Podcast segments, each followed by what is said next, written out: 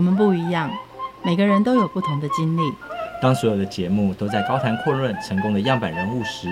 在这里有一群曾经遭遇到挫折和经历失败的人，正品尝着过去失败好滋味，继续一步一步往他们美好的人生迈进。让我们一起来听听他们的故事与分享，在我们踏出下一步时，有些不同的启示与想法。欢迎收听《失败好滋味》，我是 Rico，我是贝大小姐。哎，快点帮我拿水啊！帮我拿那个遥控器，现在好热。你不是去过职能治疗师那了吗？的手嘞，你可以自己做啊。我现在手只能弄到这么短，所以我拿不到遥控器，我只能像招财猫一样不断的召唤你。你上次去弄的时候，不是就已经可以举高？为什么现在不行？现在能够举，可是要头顶而已。快点拿来，跟我废话那么多干什么啦？回家还要自己练习，知道吗？我们来问一下你的职能治疗师到底怎么做？为什么你到现在在走还是只能举这么高？然后我们欢迎职能治疗师雅致。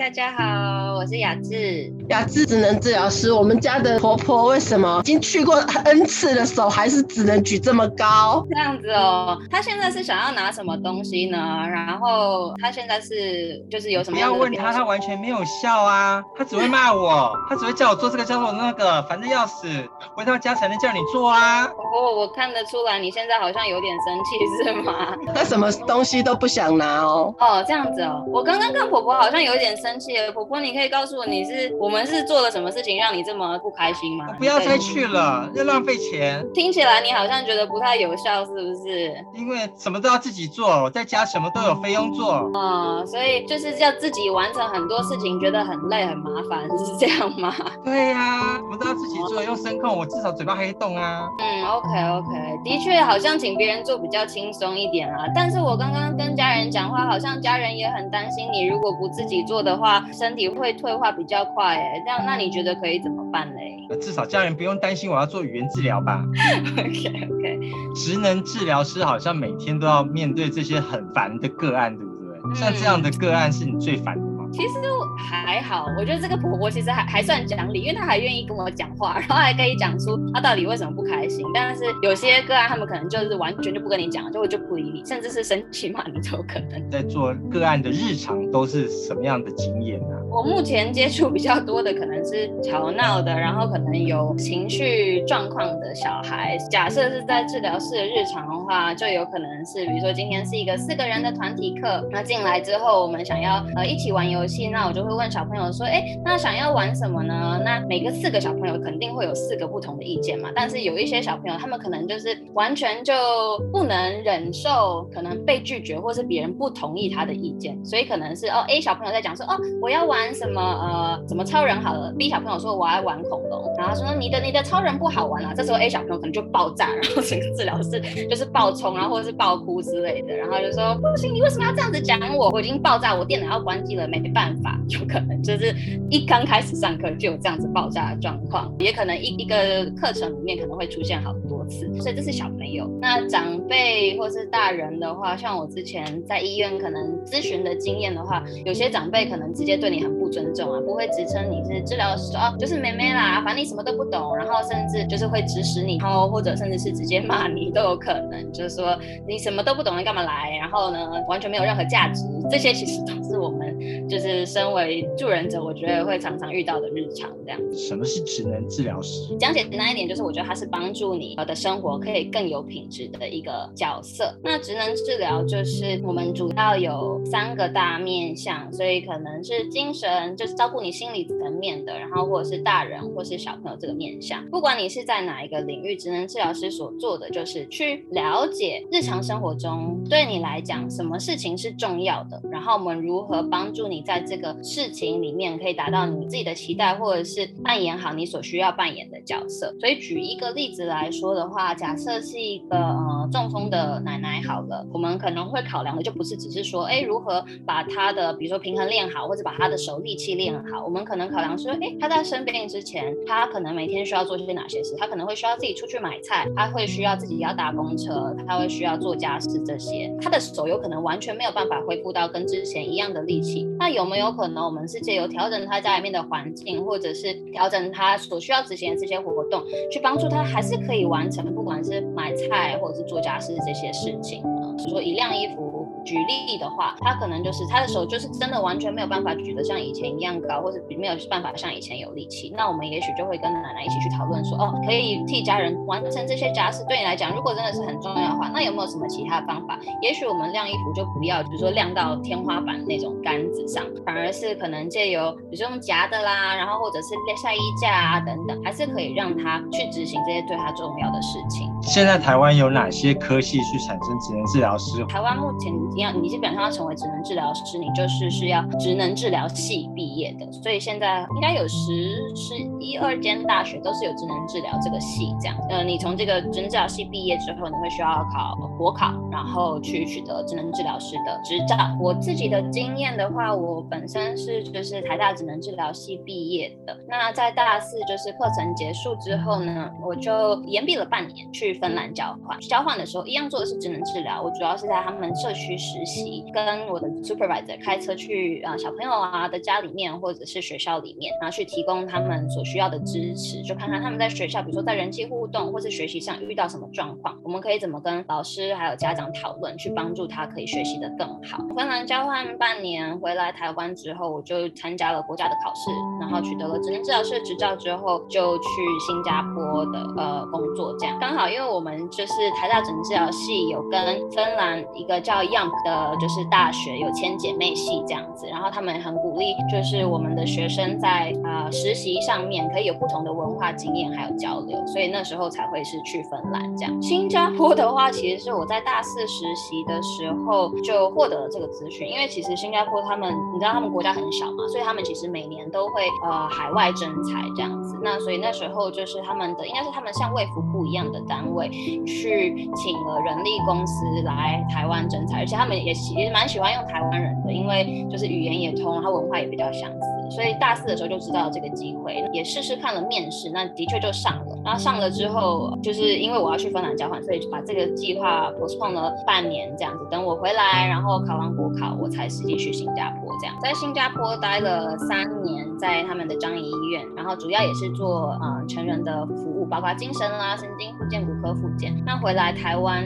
呃，是一九年的夏天，然后就刚开始是呃尝试了职能治疗在社区。的不同的领域的服务，所以可能有诊所啦，或者是长照的居家，或者是甚至到社区据点带长辈活动，这些都有尝试。那一直是到一九年的年底的时候，刚好有一个机会，我跟伙伴就一起成立了目前就是我所职业的这个爱能职能治疗所，那提供自费的早期疗愈服务。这样，国外职能治疗跟台湾职能治疗的环境差在哪些地方？应该说大部分的国家就是职能治疗师可以提。供个案服务其实是不需要就是医嘱的。假设比如说我现在是一个家长，我觉得我小孩有就是注意力不集中的问题，那我是可以直接上网搜寻哦，有哪里有职能治疗师，那我请他来帮我提供服务。那但是在台湾的话，现在由于法规的关系，还是会需要呃复健科医师或是其他整科别的医师开立医嘱，我才有办法服务这个家庭。所以我觉得在呃我可以服务的个案种类上，可能就会稍微限缩一点点，我可能就比较服务不到，比如说。他也许没有诊断，但是他是处在边缘，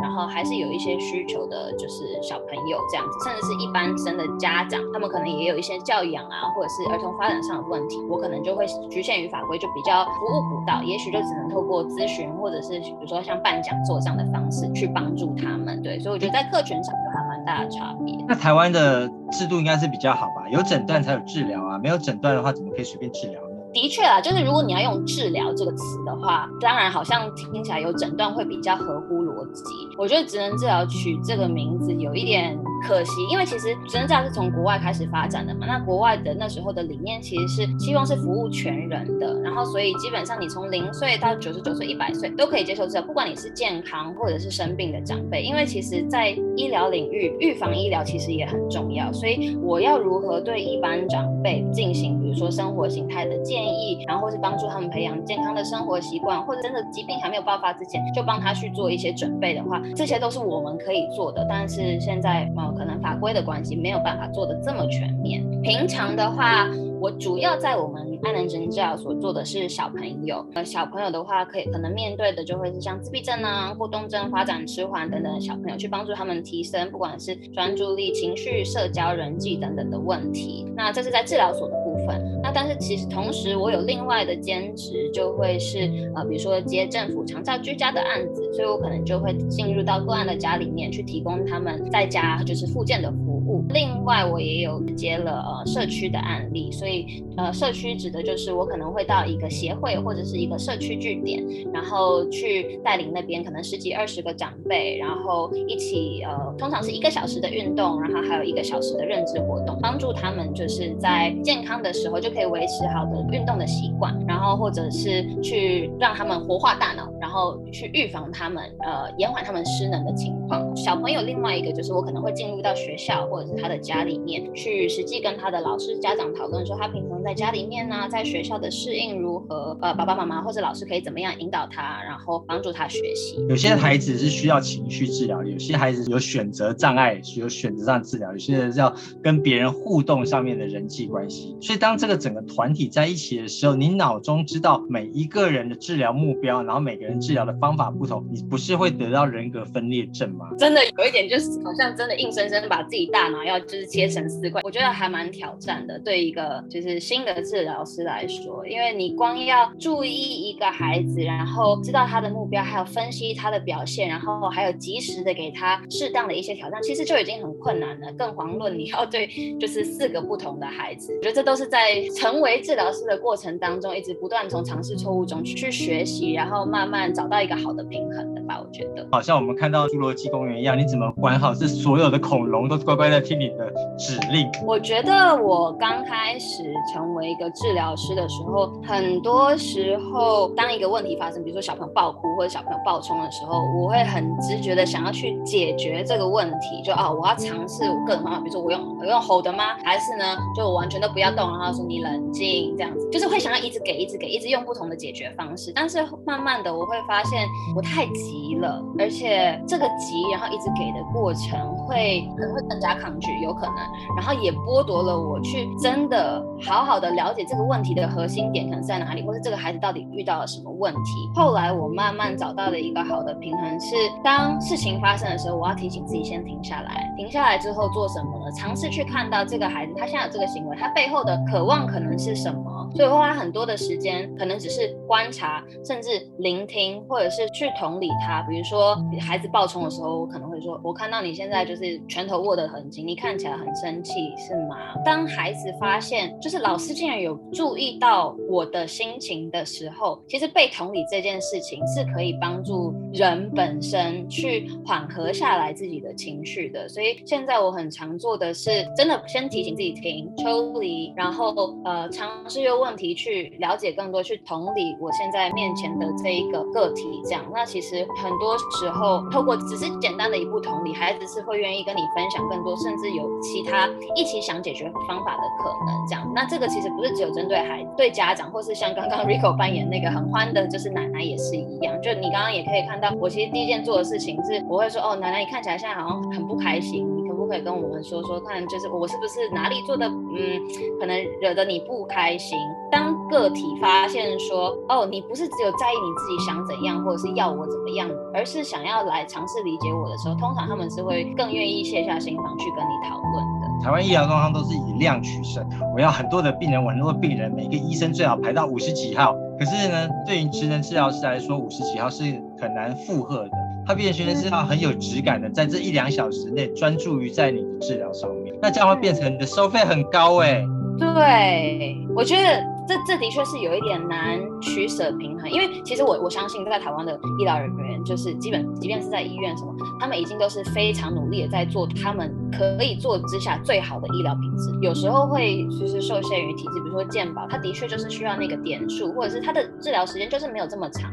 不可能每次都跟你这样子交心谈心。所以我觉得不同的体系它有不同的优缺点，然后还有针对不同的客群是不同的选择啦。因为像健保，虽然说它也许没有办法像我们做这么深，但是呃，它是可以提供，比如说经济上比较有困难的家庭，或者是可能问题没有这么严重的家庭，一个很好的就是提供孩子疗愈的场域。那但是我觉得，如果呃你经济上可以负担，而且你也很希望可以讲求疗效、治疗品质，然后自费也许是一个爸爸妈妈可以可以选择的一个选项，并不觉得哪一个体系是特别不好，因为它都有它存在的必要性，然后服务的客群也也不一样。首先透过健保当入门，了解这样的一个服务之后，有必要在做深入的时候，可以进到你们诊所再去了解。对。可是有时候其实孩子是没有问题的，有问题的是那个恐龙家长吧？要治疗的其实是家长，不是孩子。他想说，你看我孩子有问题，其实问题的孩子大部分都是问题的家长所教出来。两边收费吗？其实家长也要来做我的成人门诊呢，还是说你要怎么样跟家长沟通？这个还蛮真实的，因为我必须说，孩子的行为真的是很很受他生长的环境影响。所以回到你刚刚问题说，我如何治疗家长？嗯，都是一步一步来了。因为很多时候家长即便意识到，哎，孩子是就是可能情绪有一些状况，带孩子来，家长不觉得是因为我的教养而影响到孩子啊。那这个时候，当你发现爸爸妈妈其实还不太有察觉到自己跟孩子的互动上有什么状况的时候，我不会很单刀直入说，哎，妈妈你就是你有问题，不可能，而且这样子他一定就不来了，而且他马上就是有防备心。所以很多时候我们其实是透过每一次的疗程，先去跟家长建立信任，然后也在跟他分享孩子的表现的过程当中，然后也请他分享一些他在家里跟孩子的动。慢慢在这个过程当中，让家长也开始注意到自己的行为会怎么影响到孩子。慢慢的，他提升自己的意识之后，你才有可能去跟他做更多家长方面的行为上的讨论。所以，像在我们治疗所的话，我们还蛮注重跟家长的沟通。每一次疗程虽然是一个小时，但是基本上每一次课程我都会至少留十五分钟的时间，是可以跟爸爸妈妈不只是分享孩子今天在课堂上的表现，也了解说爸爸妈妈目前在家里面遇到的，比如说亲子互动上的困难是什么，他们尝试过了哪些方式。那我们一起想想看，说，哎，那为什么这些方式好像在家里不是很有效，可是，在治疗室好像孩子又 OK 啊，那这之间的差异是什么？有没有什么地方是我们可以调整的？真的是透过一个很平等伙伴式的关系，然后去跟家长一起找到解决方法也好，或者是帮助他提升对自己的了解也好。表面上是治疗妈宝，其实是治疗宝妈，因为宝妈治疗好了，就不会有妈宝。可以这么说，对啊，有我觉得有有一部分我的客群会是这样，就是你真的会需要影响家长很多，然后让他去影响孩子，对，未必是孩子真的有什么很很严重的问题，这样。研究报告是说，学者去研究为什么白人的过动孩子比黑人多。实际上，研究发现其实不是医疗问题，是一个种族歧视的问题。只要是白人过动，大家都认为你有问题，你不正常。黑人过动成绩不好，那是理所当然的事情。所以白人就去治疗，因为他有这个付费的能力。黑人经济可能比较不好，他就觉得这孩子是放羊的，果然是正确的。那你在这个职能治疗那边有看到这样的一个问题吗？环境或是文化如何影响大家，就是是不是认为这个孩子表现是一个问题的因素？的确是这样子。像你就想象好了，假设一个小朋友他在一个嗯，比如说他爸爸妈妈就是管很严，然后希望他就是一百分的完美小孩的时候，那有可能这个小孩他其实没有什么大问题，但他只是上课可能偶尔就是卷卷头发或是翻一下新，妈妈就说啊完蛋了，这我的小孩是不是有注意力的问题？然后赶快带他来就是职能老师这边上课。所以在他的家庭情境跟文化里面，可能就会觉得啊这个孩子是一个问题。可是当你实际把这个孩子可能比如说放到呃比如说国外学习的环境，美国学校的环境好了，通常比如说西方的教育的方式是比较开放包容，然后很很尊重每个个体，他有他自己的个。性跟发展，也许他在那样的学习环境之下，就老师假设他的爸爸妈妈要换一个人好了，爸爸妈妈不完全不会觉得这个孩子有什么专注力或者是就是情绪行为的状况，所以的确环境跟文化是影响的还蛮重要的一个因素。这也是为什么我们职能治疗师每一次在分析，当一个问题被抛给我们的时候，说哦这个孩的状况，我们通常会就三个面向去分析，一个是人，然后一个是活动，一个是环境。首先看这个孩子他本身能力是怎么样，再来这个活动对他来讲是不是太难，还是太简单，或是太无趣，导致他有这样子的行为表现呢？再来就是环境，这个环境就像 Rico 刚刚讲的，文化也好，然后或者是他的家庭的教养方式也好，到底如何影响爸爸妈妈怎么看小孩子的状况？太早帮小孩子贴标签，这样是好？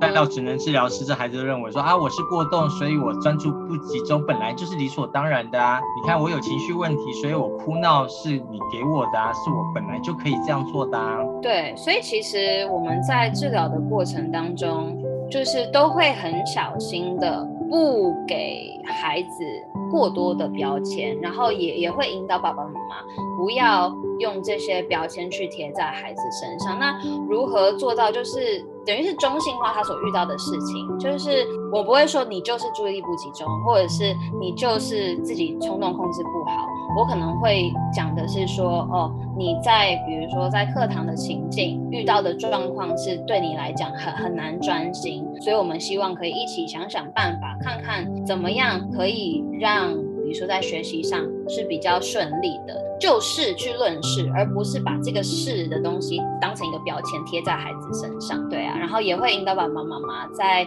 跟孩子互动的过程当中，尽量是客观的去讨论这个他所遇到的问题跟状况，而不是说他本身就是这样。我觉得从刚刚你分析的那么多的互动关系当中，还有治疗的过程当中，其实你是不断的在找一些方法，然后来看这个个案的反应跟你这些的治疗的能不能到位。那你从这些的不管是大人或者是成人或者孩子的病人当中学习到些什么事情？在跟个案们互动的过程当中，教会我最重要的一件事情，就是永远要尊重，然后还有用多一份的同理去尝试理解你你面前的这一个。个体，因为身为治疗师，我接触这么多人，我一定是会遇到，比如说价值观跟我不一样的人，或者是处事态度跟我很不一样的人。但是，即便这个时候，不代表他是一个坏人啊。同时，他也真的是遇到了问题，所以他会需要你的协助。那我如何就是永远从同理出发，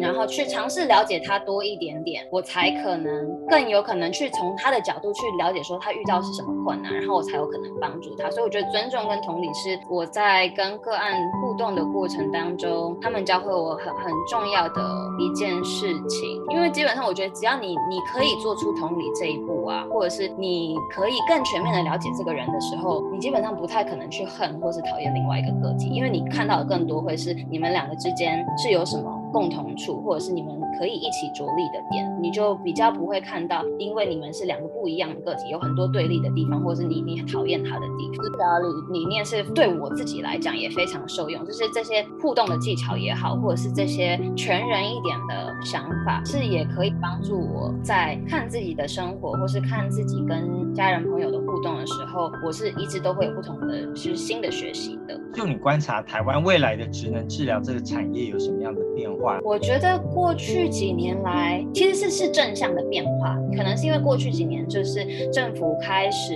推就是长照，然后所以就是很多的治疗师就开始可以进到个案的家里面，然后去提供附件然后让更多的一般大众是可以认识职能治疗的，所以我觉得过去几年的变化就是一来就是大众对于职能治疗的认识变多了，认识变多之后，我们可以服务的客群也就更广了一些。他们认识多了，也会发现说，OK，原来在健保之下接受治疗是一种选择。那如果我想要更追求多一点点的治疗品质，或是治疗师更了解我，那我甚至有自费的选项可以选择。所以我觉得在过去几年来，大众对我们认识变多，然后二来是市场变。广，然后自费的可能性也变得更高，这样，所以我觉得基本上是是是好往好的方向走，但是我还是会觉得有一点点可惜，然后希望未来可以更进步的，可能就是在法规上面的松动吧，因为其实去年还是前年的时候，我们有曾经想要修改，就是职能治疗师法，让就是职能治疗师是可以不需要医嘱，然后提供服务给像我刚刚讲说一般的长辈的健康促进啊等等的，或者是一般可能比较边缘还没有被诊断出来的小朋友跟家庭。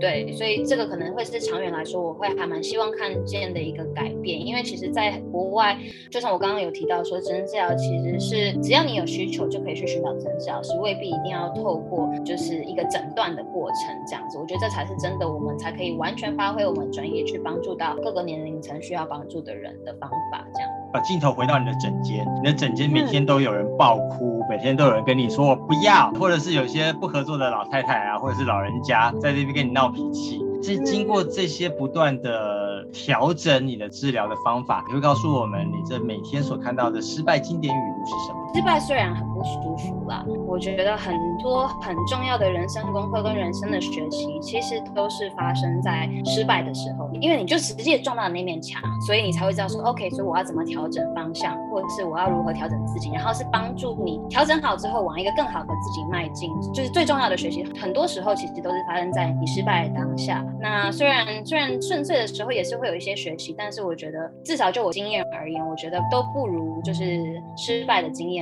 这么深刻，这样